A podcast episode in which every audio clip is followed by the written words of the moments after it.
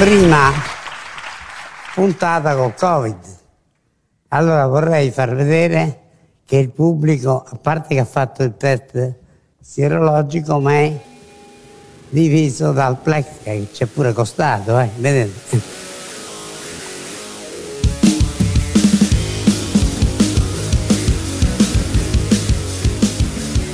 Il vaccino alla fine lo ha, lo ha, scoperto una casa farmaceutica e chi lo doveva scoprire il vaccino? La cartolibreria futura, che ne so, chi lo doveva scoprire? I dipendenti di Decathlon, con tutto il rispetto per i de- dipendenti di Decathlon, lo scoprono le aziende, le aziende farmaceutiche che poi lo producono. Alcune volte leggo delle cose che mi chiedo, ma da dove, non lo so, dove sto? Chi, come sono arrivate queste persone a pensare queste cose? Va bene. Insomma, chi dice che siamo inerti rispetto alla recrudescenza della pandemia, chi sostiene che la seconda ondata ci ha colto di sorpresa, chi dai divani o dalle trasmissioni afferma che siamo impreparati e in ritardo non ha gli occhi onesti, non ha la mente libera e neppure la pazienza, oppure non conosce l'aritmetica. Certo, Problemi ce ne sono ancora molti. Bisogna assolutamente riuscire ad allentare la pressione sui pronti soccorsi. Non vorrei fare nomi perché non intendo fare pubblicità gratuita. Le posso dire una poesia di due versi Prego, di Trilussa. Salutiamo con questo che è perfetto. Trilussa, Prego. parlando di quelli che cercano parlando di quelli che cercano di farsi pubblicità essendo delle nullità, diceva che c'è la lumachella della vanagloria, questa è la poesia, la lumachella della vanagloria che era strisciata sopra un obelisco, guardò la bava e disse eh, già è certo che lascerò un'impronta nella storia. Cioè ci sono delle nullità che pensano di farsi pubblicità litigando con me. Io tempo da perdere non ne ho e chi è una nullità, una nullità rimane. Buonasera.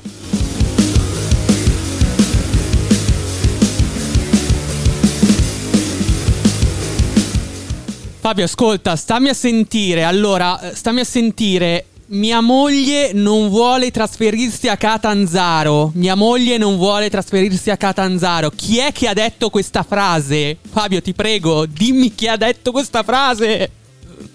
Non lo so Paolo, perché l'hai anche per caso messo su Instagram da qualche parte? Quello no, quello no, non abbiamo ancora fatto meme, non abbiamo ancora fatto storie. Ma ragazzi, è il terzo commissario calabrese che perdiamo per strada. Ma com'è possibile? È, ma perché? È andata così, caro Paolo, è andata così. Ma eh, non è possibile, Fabio, ma non è possibile. Ma poi cavolo, abbiamo i giornalisti. Ah, ma hai sentito la politica di Trump? Ma quelli sono pazzi, ma insomma. E poi noi cazzo, nel giro di un mese, tre commissari in Calabria. Vabbè, vabbè, guardiamo un po' i fatti europei e non, e non soffermiamoci su quelli italiani perché sennò mi viene da piangere. Cos'è che abbiamo sentito nella copertina? Allora, abbiamo sentito eh, l'ultimo era De Luca, De Luca che si arrabbia con chi? Con Di Maio, immagino. Si arrabbia con Di Maio dice che ci sono questi personaggi che gli fanno perdere tempo, che vogliono fare polemica con lui e lui non vuole fare polemica. Ok, e lo va a dire in diretta da Fazio. Poi, avanti un altro, Arcuri, il commissario. Commissario Arcuri, anche lui. Ma che cazzo è diventata la, la, la, la trasmissione di Fazio? Cioè, il, il laboratorio del lamento. Cioè, tutti vanno a lamentarsi. Vabbè. E Arcuri si è lamentato perché ha ricevuto mo- molte critiche sulle dosi del vaccino. Poi, vabbè, sapete che lui ha gestito anche come manager la, la, la consegna dei, dei, tavoli a rotelle, dei banchi a rotelle. E, um, è stato criticato anche per quella roba lì. E insomma, si è lamentato perché dice che è facile commentare dal proprio divano. E poi abbiamo ascoltato De Caro. De Caro cos'è? Pre- eh, cos'è? Il sindaco del... non mi ricordo, di Bari? Boh, no. Sì, esattamente. Paolo. Sindaco di Bari che invece ha fatto le sue battute su, sulle tesi complottistiche idiote che circolano sul, sul, web, sul vaccino. Ah, ma il vaccino chi l'ha scoperto? Ah, guarda caso l'ha scoperto una casa farmaceutica, guarda caso. Mi fanno sempre molto ridere queste cose. No, eh, non lo so, non lo so. Sì, sì sicuramente abbiamo, abbiamo, materiale per poi fare la puntata.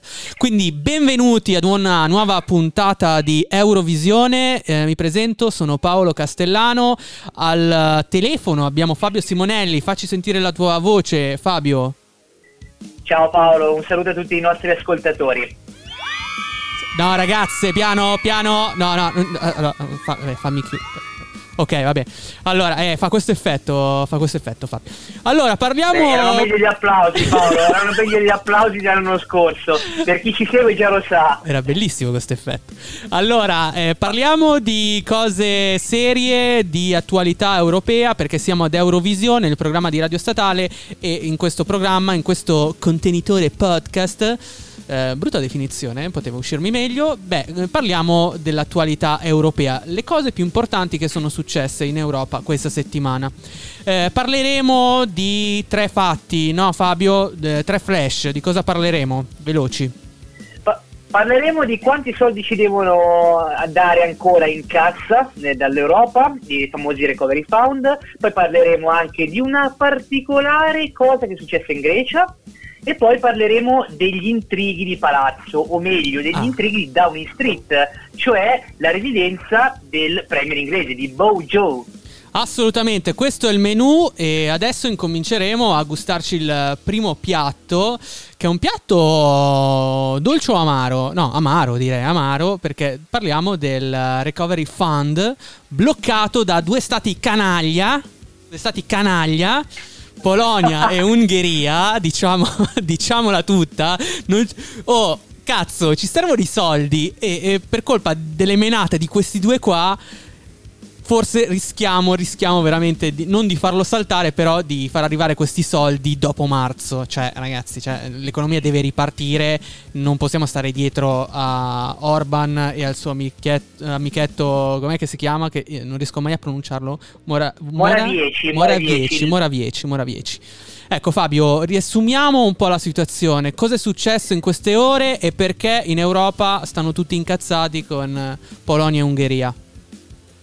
Sì Paolo, perché dobbiamo spiegare per quale motivo il nostro stipendio e il nostro conto in banca non salgono, quindi non ci arrivano i soldi, eh, per colpa di due persone, ovvero i due premier ungherese e eh, polacco, Moravieci e Orban. Okay? Ecco allora che cosa hanno fatto? Si sono messi in mezzo nella famosa votazione per il bilancio europeo. Ora, cosa significa questo? Significa che il piano di aiuti che ha proposto l'Europa, i famosi Recovery Fund, sono legati appunto all'approvazione del bilancio. È un pacchetto di misure, cioè si vota tutto insieme. Ecco, eh, visto che eh, bisogna votare sì. all'unanimità, mm. se qualcuno si mette in mezzo e dice no, allora i soldi in qualche modo non arrivano, o meglio non arrivano subito, bisogna rivotare, bisogna ritrovarsi, certo. bisogna ritrovare una soluzione. Beh, quello che era un ecco, po' successo eh, Fabio negli scorsi mesi durante la prima ondata con l'Olanda, ti ricordi quando si discuteva ancora esatto. dell'Eurobond? C'era Rutte che esatto. Rutte non voleva l'Eurobond, non voleva indebitarsi per tutti quanti. Poi grazie un po' alle pressioni politiche di Merkel e di Macron, eh, Rutte ha cambiato idea, insomma gli è stato promesso magari qualcosa e insomma il Recovery Fund ha trovato la sua luce, nascita. E in questo caso invece... Sì.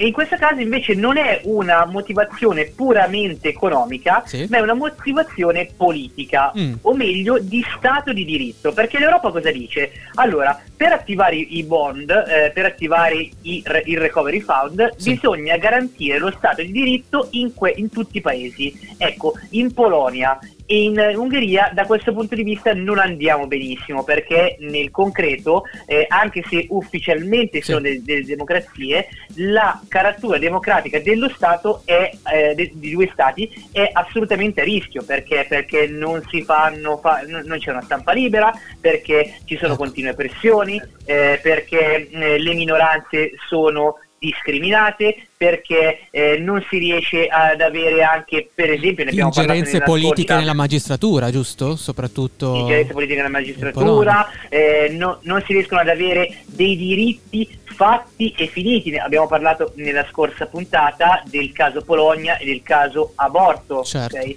Ecco, eh, quindi sicuramente da questo punto di vista non andiamo bene. E allora, eh, quale migliore occasione di far bloccare tutta l'Europa per i nostri vezzi? Sì. Beh, no, io direi che l'Europa in questo caso ha fatto molto bene. Ehm, è un atto coraggioso, anche se può sembrare una ritorsione, perché magari, sai, ti do i soldi e tu in cambio mi dai qualcos'altro però credo che sia venuto il, il, tempo di fare una scelta così coraggiosa, perché quello che abbiamo visto in Polonia e quello che abbiamo visto in Ungheria, in Polonia come ricordavi tu ultimamente le, le, le battaglie eh, del, degli antiabortisti, no? E poi invece in, in Ungheria l'accanimento sulle unioni civili, diciamo, sui diritti dei gay. Ecco, vedendo quelle cose lì, noi capiamo che bisogna indirizzare i due paesi dell'est verso i valori democratici europei. Ehm, non, io eh, non mi sarei mai aspettato un veto, soprattutto su una cifra così, così alta, perché parliamo veramente di eh, tantissimi soldi, 1704 miliardi, hai detto tu prima Fabio, tantissimi soldi, quelli del bilancio, mentre quelli del Recovery Fund sono 750 miliardi che servono soprattutto all'Italia per, eh, per, le spese sanitarie, per ricostruire un po' anche la propria economia. Ecco, ehm, questo, questo, comportamento ha, mh, ha, fatto infuriare diversi esponenti del, dell'Unione Europea, anche un polacco insospettabile, un ex premier, il Donald Tusk, Fabio. Hai letto che Donald Tusk si è incazzato tantissimo con la sua Polonia. Eh, Donald Tusk sì, è il presidente del, del PPE. Sì, si è arrabbiato perché fondamentalmente ha detto, vabbè, ma allora eh, di, di, cosa stiamo parlando qua? Cioè le misure servono e servono a tutti, sì. quindi è inammissibile un comportamento del genere. Ma tra l'altro è interessante una cosa, cioè non è che questi stati non prendono soldi, eh, attenzione, all'interno della misura dei recovery fund ci sono anche sia Polonia sia sì, Ungheria, cioè a Budapest arriveranno circa 7,5 miliardi di euro da questo tipo di misura. Ecco, e allora perché non e, e, in qualche modo aiutare loro e aiutarsi tutti in qualche modo. Ecco. Perché stanno facendo un gioco pericoloso, è un gioco populista. Secondo me è, mm, questa, questa, scelta, questa scelta in Europa è una scelta in realtà interna per compattare il proprio elettorato. Perché loro fanno vedere, ah, hai visto, ho detto di no all'Ursula, vaffanculo. Il problema è che bisogna vedere come raccontano le cose, perché se racconti eh, nella tua narrazione che l'Unione Europea vuole, non vuole darti soldi perché in qualche modo vuole toccare la tua sovranità, questo è completamente un discorso inventato che però può far, uh, può, può far contenti soprattutto i sovranisti uh, di Polonia e Ungheria. Però è chiaro che dietro c'è una, una, manovra politica e anche un po' ideologica, oserei dire, eh, che dovrà, dovrà, poi essere risolta, secondo me, a, a, livello, a livello politico. Perché adesso ho letto sui giornali che Angela Merkel e um, Emmanuel Macron stanno cercando di dialogare eh, con, ma la stessa Ursula von der Leyen con, con i due paesi perché loro sono abbastanza convinti che questo sia un bluff, cioè vogliono rimandare almeno per, per una volta la decisione, quindi si parla della, di, una prossimo, di, una prossima discussione che avverrà a dicembre, guarda intorno al 10 o all'11 dicembre, ehm, e quindi perché, eh, come dicevi tu, Polonia e Ungheria non possono permettersi di perdere quei soldi, perché sono un sacco di soldi che farebbero bene a, non solo alle loro tasche, ma anche al benessere eh, di, di tutta l'Europa Europa, perché sappiamo che ormai tutti i paesi sono interconnessi tra di loro a livello economico, Fabio. Sì, anche perché il fiorino, il fiorino, ungherese, che è la moneta ungherese, è vicinissimo ai minimi di sempre. E poi l'Ungheria ha un debito in valuta estera praticamente uguale al prodotto interno londro. Quindi se non cresce uno, non cresce neanche l'altro, ok? Quindi ogni passo indietro della, della moneta comporta un aumento degli oneri da pagare al resto d'Europa. In pratica, que- eh, il veto di Orban indebita ulteriormente il paese, capite? Indebita ulteriormente l'Ungheria. Certo. Ecco. E, in, in più c'è anche il famoso ruolo dei grandi investitori. Non so se lo sai, ma negli ultimi anni eh, i grandi marchi tedeschi come l'Audi, la Opel, la Daimler, la BMW, la Bosch, ok? Ehm, sono eh, hanno delocalizzato la produzione e l'hanno spostata in Ungheria. Sì. Questo anche per tutta una serie di mancanze di. Beh, di anche tante aziende italiane in Polonia hanno spostato la loro sede produttiva.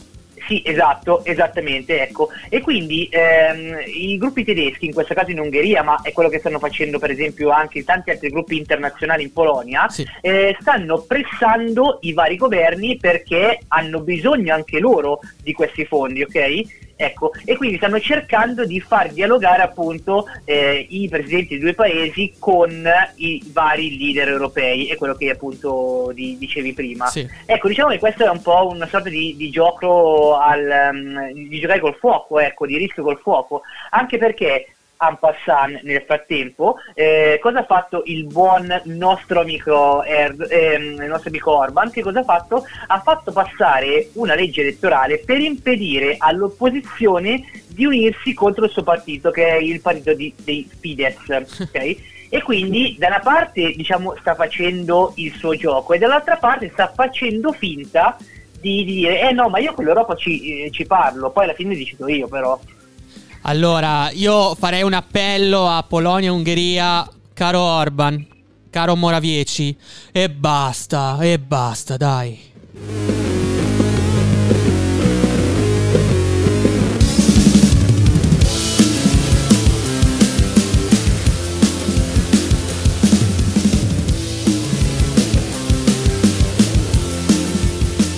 Questa epidemia è stata un, è un progetto. È un progetto ovviamente che io ho sempre attribuito al demonio. Sapete tutti che ho sempre detto così. Ehm, il demonio agisce con- attraverso gli uomini, quindi delle menti criminali hanno realizzato questo progetto. L'hanno realizzato delle menti criminali, come possiamo, possiamo chiamarlo diversamente. L'hanno realizzato con uno scopo ben preciso. Lo scopo era eh, creare un break, un passaggio repentino ormai, dopo tutta la preparazione ideologica che c'era stata, eh, e la preparazione politica, la preparazione mass mediatica, perché ormai eh, abbiamo visto come ormai i mass media del mondo, quelli occidentali, obbediscono a un potere ben preciso che non è quello politico, o se è quello politico perché eh, quel potere politico lo governano loro. C'erano tutti i presupposti per creare una specie di colpo di Stato sanitario o colpo di Stato, come volete voi, mass mediatico, un progetto volto, un progetto, un, un progetto volto a eh, fiaccare l'umanità, metterla in ginocchio, instaurare una dittatura sanitaria, una dittatura cibernetica, creare un mondo nuovo, che non è più quello di Dio creatore, ma un altro mondo nuovo attraverso la eliminazione di tutti quelli che ovviamente non dicono sia questo progetto criminale. Perché segnalo Roberto Saviano, perché guardi che nella vita non è che se uno si mette, dice le cose con la voce molto bassa, dice necessariamente delle cose intelligenti. Roberto Saviano dice un sacco di idiozie. E io non capisco perché venga considerato un guru, ma sono pronta a sfidarlo. Se lei me lo porta seduto, parliamo di come sono andati avanti gli, gli ultimi otto mesi. E forse posso spiegare a Roberto Saviano. E avanti un altro, avanti un altro, in questo caso avanti due, avanti due altri, eh, che sono Meloni e Don Livio Fanzaga. Il direttore di Radio Maria ha detto delle cose terribili, terribili. Allora, secondo lui l'epidemia è un progetto, non si sa di chi. Eh, poi cosa ha detto? Che ci sono pro- eh, pressioni politiche e eh, boh, anche pressioni da parte dei mass media. Boh. E poi tutto questo rientra in un progetto criminale. Allora, Don Livio Fanzaga, senti un po'. vogliamo Vogliamo i nomi d'Olivio Fanzaga? Ti, cioè, ti prego, ma basta, ma basta. Cioè, sto complottismo. Ma, per, ma, perché poi Fabio non dice niente? Perché Fabio la penserà come D'Olivio Fanzaga se non dice qualcosa. Ma no, allora, no, anche perché D'Olivio Fanzaga eh, l'ha detto a voce alta. Invece per dire le cose intelligenti, come dice la Meloni, bisogna dirle con questo tono. Con questo tono. Ha ragione, no, allora, so adesso, a, parte, a, a, a, parte, gli scherzi, fa molto ridere la Meloni che eh, ha iniziato questa crociata da tempo contro, contro Saviano, non si sa neanche per quale motivo, in realtà boh, un, un, tra, eh, ma no, si sa il motivo, Fabio, perché eh, praticamente eh, cosa, Saviano ce l'ha con uh, Salvini e Meloni e ogni settimana sì. su Repubblica li accusa di, di, tutti i mali del mondo. Cioè, li accusati anche di aver forse portato il coronavirus in Italia, credo. Eh. sì, effettivamente è andato un po' lungo, come si dice in questo, in questo caso. Però ti dirò, Paolo, non è neanche una delle cose più curiose della settimana questo attacco della Meloni, perché una delle cose più curiose in settimana, le avevamo annunciato prima, è il nuovo piano della Grecia. Sì, allora la Grecia si vuole salvare dal crollo economico che stanno avendo bene o male tutti i paesi europei a causa della epidemia di coronavirus, quindi si fa un po' di, così, mm, di pensiero creativo, cioè com'è che possiamo eh, così rivitalizzare l'economia del nostro paese, ma magari creando più appeal, no? Ecco, la Grecia si è inventata una tassazione a zero, giusto? Tassazione a zero, però per chi Fabio? Per tutte le persone eh, che andranno a lavorare in Grecia, cioè un piano che permette di andare a lavorare in Grecia e per sette anni si pagheranno meno tasse. Sì, si pagheranno meno tasse, io ho detto zero ma ho sbagliato, ho um, diciamo eh, confuso il... con un altro paese, no, in Grecia non paghi zero tasse ma paghi la metà, cioè il 50% esatto, in meno. Il 50% delle tasse, esatto. Allora, dove... bella persona non volevo fartela notare. Sì, sì, no, ma hai ragione. No, dove si pagano zero tasse? Perché, allora, diciamoci la verità, questa non è proprio un'innovazione, cioè nel senso, lo hanno già fatto altri paesi. lo hanno già fatto altri paesi, tra, tra questi c'è l'Estonia, non lo sapevo, eh, le Barbados e poi le Bermuda. Sì. Le Bermuda hanno esatto. effettivamente la tassazione a zero.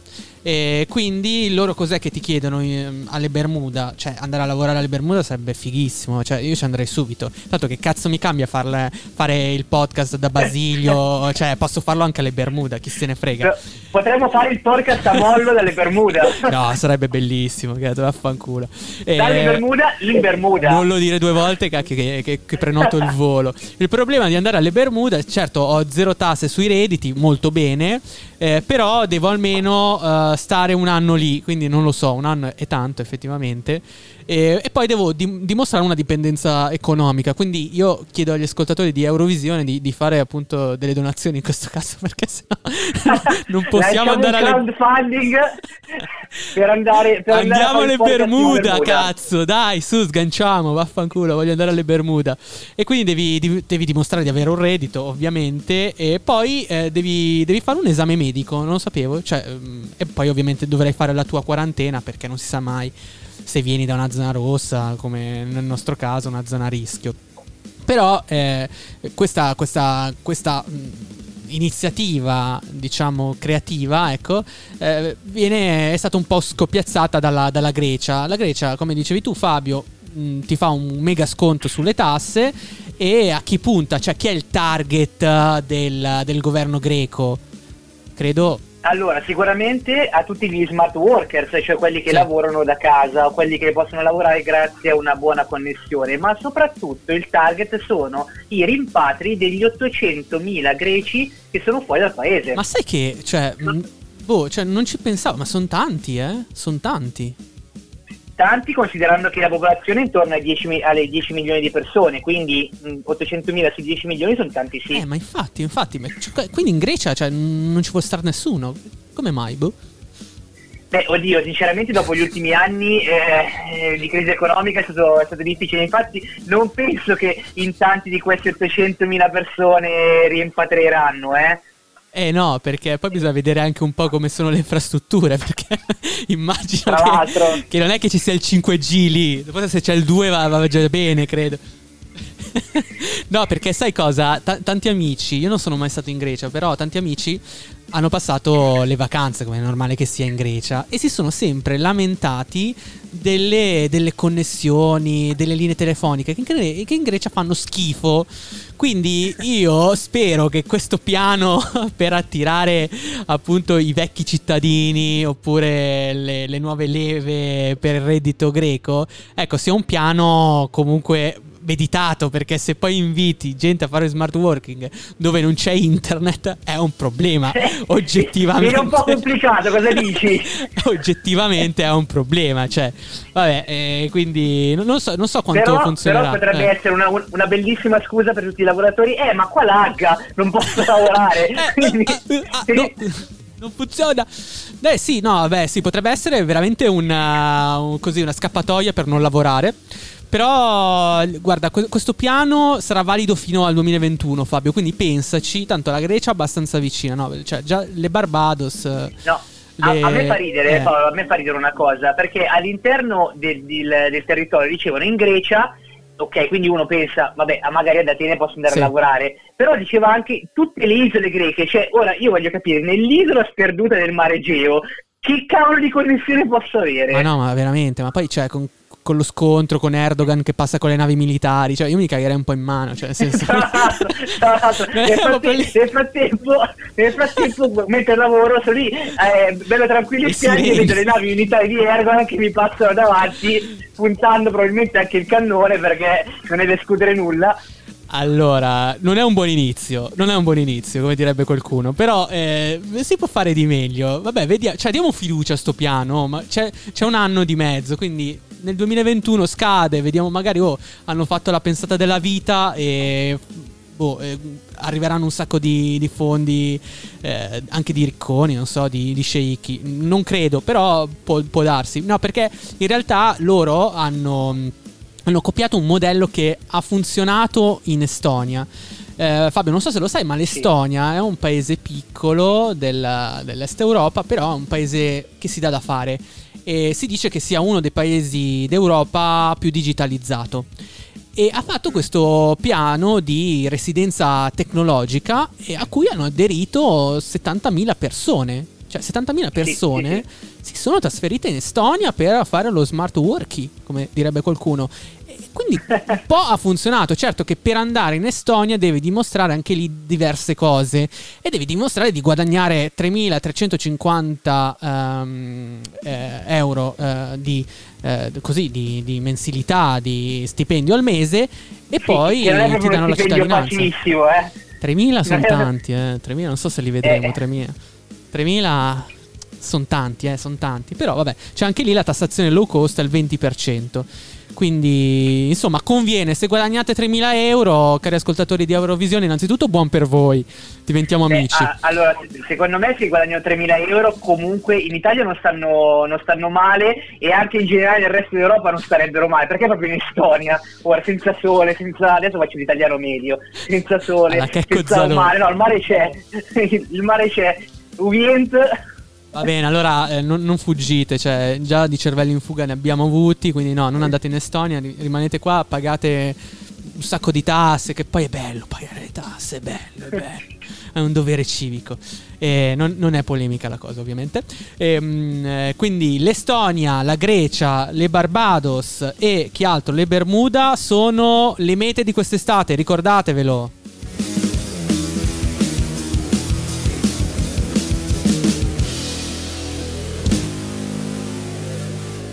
Allora Fabio, siamo arrivati verso la fine di questo podcast Eurovisione, nuova stagione, la seconda stagione. Siamo ancora qua noi due a parlare eh, dei principali fatti europei e eh, di cosa parliamo adesso? Parliamo adesso, parliamo adesso Paolo, eh, del, eh, di intrighi di palazzo che ci sono in Inghilterra, ci sono a Downing Street, ovvero nella residenza eh, del premier Boris Johnson di Bojo, sì. perché sono intrighi di palazzo degni della miglior serie Netflix. Cioè, mi stai dicendo che sono una sorta di Downton Abbey? C'è il maggiordomo esatto. che uccide il fantasma nel castello. Esatto, esatto, perché magari è passato un po' in sordina, ma Eh. la scorsa settimana eh, ci sono state ufficialmente le dimissioni, nel concreto l'accompagnamento alla porta di Cummings, che è il super consigliere, o meglio era il super consigliere di Boris Johnson, quello che gli aveva indicato la via, quello che l'aveva portato a Downing Street, quello che gli aveva fatto La vincere le elezioni che l'aveva portato alla Brexit, esatto, che insomma è una persona assolutamente, sorta di braccio destro praticamente di, di Boris Johnson e eh, ufficialmente appunto si è dimesso, è stato accompagnato perché cambia anche un po' la politica inglese a questo punto, perché eh, non è più così mh, radicale, così eh, utopistica in qualche modo come quella di Cummings, ma diventa più moderata, più equilibrata e questo eh, per effetto di cosa? Per effetto del Covid. Hai ragione, hai ragione, perché noi abbiamo sempre pensato un Boris Johnson eh, scoppiettante, no? Eh, anche partendo dalla sua vita privata, adesso ha appena avuto un figlio da- dall'ennesimo matrimonio con una trentenne che tra altre cose fa parte anche del suo staff ed è una persona eh, credibile e con influenza. Infatti dicono che sia stata, che sia stata lei a mm, pretendere la cacciata di Dominic Cummings, che come dicevi tu Fabio, sono un po' i personaggi che non ti aspetti, perché Dominic eh, Cummings, a vederlo, è una persona che veste anche male, ab- ab- abbastanza strana, poi indossava dei copricapi strani, ci, ci- ci raccontano i giornali, e mm, insomma non, non gli davi due lire, tanto per, per- per così, per tagliare, per tagliare la, la conversazione, però questo Cummings aveva un'influenza incredibile su Boris Johnson e poi aveva delle, delle pensate e anche delle prospettive eh, totalmente estremiste per, per, eh, il Regno Unito. E queste pensate poi si sono, si sono raggruppate nella, nella Brexit e anche nello spregiudicato governo di Boris Johnson, almeno delle prime ore eh, durante lo scoppio della prima ondata, perché noi ci ricordiamo tutti quello che, cioè ce lo ricordiamo, vero? Fabio, quello che diceva Bojo all'inizio, Cioè, ce lo ricordiamo? Sì. No, ripetiamolo perché Ce magari... ricordiamo. Eh, co- cos'è che Ce lo diceva? ricordiamo, Eh. ce lo ricordiamo eh, passerà, fidati, viene influenza e addirittura in, in alcune co- in alcuni casi era arrivato a... eh, L'immunità di- di gregge. Esatto, a prospettare dell'immunità di gregge, e a- alle volte gli, è stato- gli erano state attribuite del- delle dichiarazioni simili a quelle di Trump con la mucchina, anche se poi giustamente smentite. Ehm, Però, comprensibilmente però quella fase lì diciamo ce l'hanno avuta, ce l'hanno avuta tutti, tutti, tutti i premier o comunque i- diversi politici ce l'hanno avuta. Ti ricordi per esempio l'Avigan, robe, robe del genere? Esatto. Perché vabbè... ci- ci- Avigan, te lo ricordi il video? che, che se inverti le, le parole esce una cosa. Allora, eh, che ovviamente, vabbè, niente, volevo fare una battuta ma non la faccio. Eh, no, eh, stavo dicendo eh, che alla fine, sai, durante la prima ondata diversi leader speravano in questi farmaci miracolosi che avevano poca attendibilità scientifica, perché questo erano. Però Boris Johnson eh, eh, sosteneva una linea durissima, e una linea durissima che poi gli è tornata contro perché lui stesso ha contratto poi il coronavirus, ricordiamocelo, finendo in terapia intensiva. Però l'uscita di scena di Dominic Cummings arriva anche dal fatto che eh, questo Dominic Cummings aveva acquistato, acquisito un potere lo chiamano addirittura lo, cos'è, il Rasputin del- Il dell'Inghil- Rasputin, eh. dell'Inghilterra. Quindi lui praticamente faceva quel cazzo che voleva. Infatti lo ha dimostrato anche durante un lockdown dove ha eh, infranto le, le- le regole degli spostamenti da un luogo all'altro. Era stato cazziato con Boris Johnson, eh, era stato cazziato da Boris Johnson. Avevano avuto una litigata, eh, ma ne avevamo anche parlato nella scorsa edizione, nella scorsa stag- stagione. E tutto ciò poi è andato avanti e si è creata una spaccatura all'interno della- della- del fronte Brexit, possiamo dirlo. Perché cos'è? Secondo te non è Fabio anche un po'. Sai, quando, quando la nave incomincia a, ad andare sott'acqua, i topi si buttano giù. E secondo Esatto, te. Paolo, perché- Ecco, secondo te perché sta Sì, avvenendo perché- una roba del genere? perché sta cambiando proprio quello che vi dicevo prima, stavo, sta cambiando il modo di fare eh, di Boris Johnson, sta cambiando la linea di governo più moderata, più equilibrata. Sicuramente il Covid ha influito tantissimo, vedere quasi 50.000 persone, quasi 50.000 inglesi morire per alcune scelte anche in politica sanitaria. Eh, pre-Covid ovviamente, Certo. sicuramente molto radicali, molto forti, eh, tendenti alla privatizzazione, ok? Ehm, ha fatto sì che ehm, Boris Johnson si guardasse un po' allo specchio e si dicesse ok ma questa linea mi ha portato bene ecco da- anche dal punto di vista della comunicazione infatti eh, a pagare non è stato solo Cummings ma anche Lee Kane che è lo storico capo delle comunicazioni di Downing Street Sì, Fabio è una sorta di Morisi di Bojo. Cioè, Morisi, perché, Esatto. per chi non lo sapesse, è il social media manager di Salvini, quello che mette le madonne, eccetera. Vai, vai. esatto o- oppure il Rocco Casalino per, far- eh, per farvi capire Sì, Rocco ecco. Casalino, Ecco, invece- portavoce di Conte, che fa le lettere finte dei bambini, ovviamente. ancora questa lettera finte Ma è palesemente settimana finta. Ma è palesemente Sì, è finta. Cioè, lanciamo un Eh, appello, è cari mo- ascoltatori di Eurovisione, quella lettera, poi scrivetecelo magari su, su Instagram eh, in eh, DM. Cioè, quella lettera lì, io spero che voi l'abbiate letta, è, è veramente, secondo voi è stata scritta da un bambino di 5 anni? Cioè, da un minorenne? Non lo so. Vabbè. Vabbè. Comunque, comunque la cosa che mi, mi, mm, premeva eh, analizzare, Sì. anche perché è un po' interessante, è questa sorta di trama di palazzo con Carrie, Carrie Sidmons, che è appunto la, la fidanzata, come giustamente dicevi tu prima, di, di Boris Johnson, che ha acquisito sempre più potere ed è lei l'artefice insomma di questo cambiamento Sì. eh, di linea. Tra l'altro all'interno di questo discorso è finito anche David Frost. Noi abbiamo parlato tante volte di David Frost perché è il capo negoziatore della Brexit. Eh, questo è importante, sì, sì. Esatto, stava per dimettersi anche lui a poche settimane dall'accordo economico appunto con l'Europa, perché tra- in tutto questo casino eh, a Londra si deve anche decidere quanti soldi dare all'Unione per l'uscita dall'Unione stessa, perché c'è da Ecco, pagare. Fabio, ricordiamo, tu hai citato Frost. Frost è il negoziatore, come tu dicevi poc'anzi, per negoziare l'uscita da- dalla- dall'Unione Europea, della, della Gran Bretagna. Eh, però Frost, dobbiamo ricordarci che è proprio ultra euroscettico, proprio veramente lui Sì. l'Europa non la vorrebbe proprio vedere, giusto?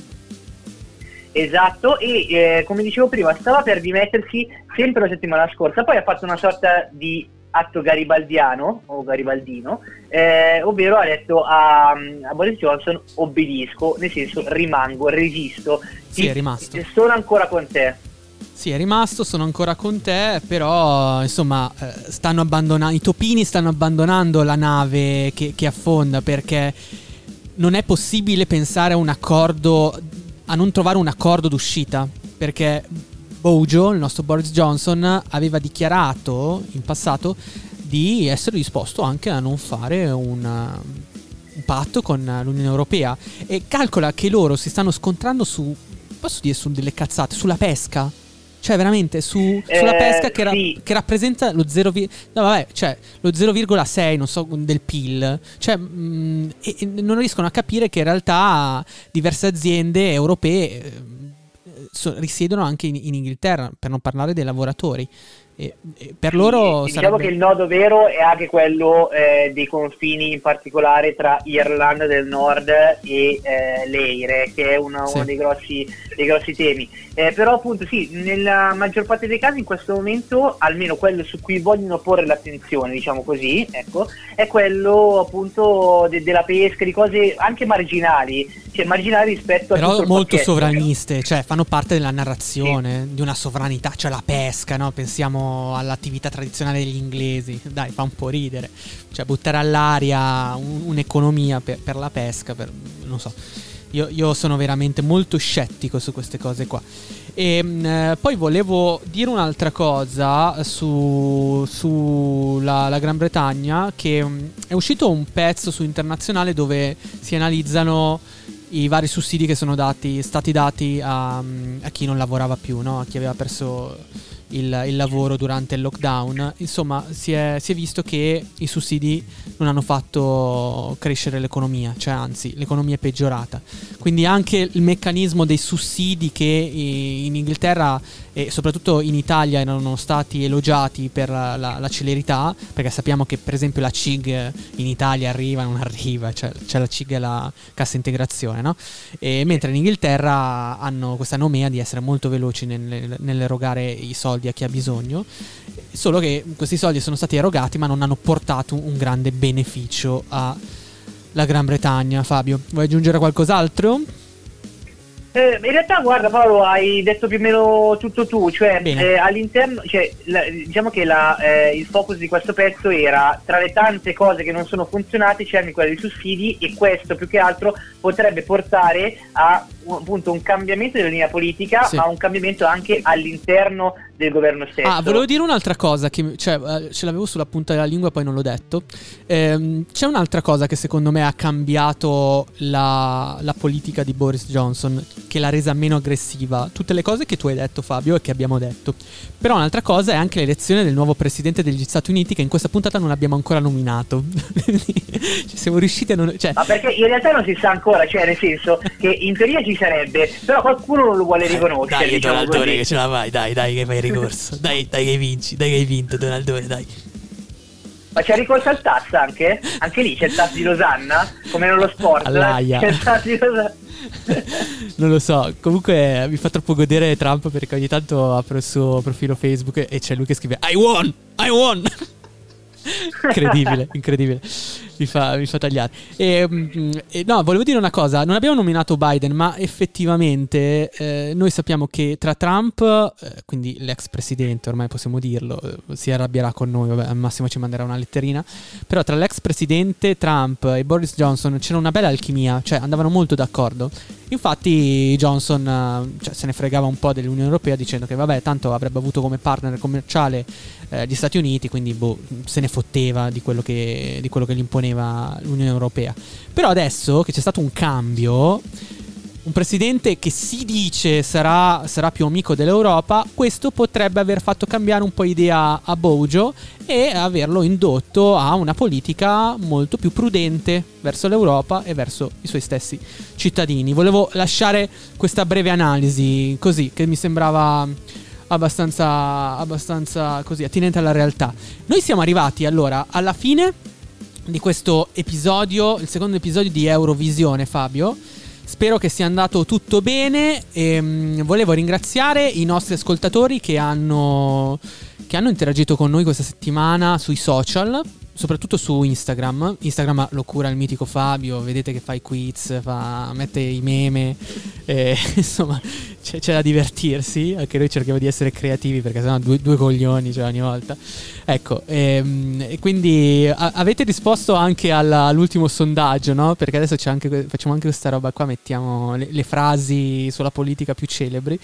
E tra le altre cose, l'ultima frase era attinente al diritto e alla politica ed era di, di, Kant. Però, insomma, era stato anche citato Luca Giurato. Non l'ha votato nessuno, cioè una sola persona l'ha votato, però eh, si meritava più voti, almeno più fiducia. E mi dispiace, e mi dispiace, però sarà per la prossima volta. Cercherò di inserirlo più spesso, ecco, quindi la prossima volta votate lui anche se non è lui. Ok, allora grazie per, uh, la, la punt- grazie per aver ascoltato questa puntata. Ci uh, ritroviamo ogni mercoledì dalle 13, ok, pubblicati su Spotify sulle pr- principali piattaforme audio del web intero. Avete ascoltato la suave voce di Paolo Castellano e Fabio Simonelli. Grazie Fabio. Grazie a te Paolo e un saluto a tutti i nostri ascoltatori.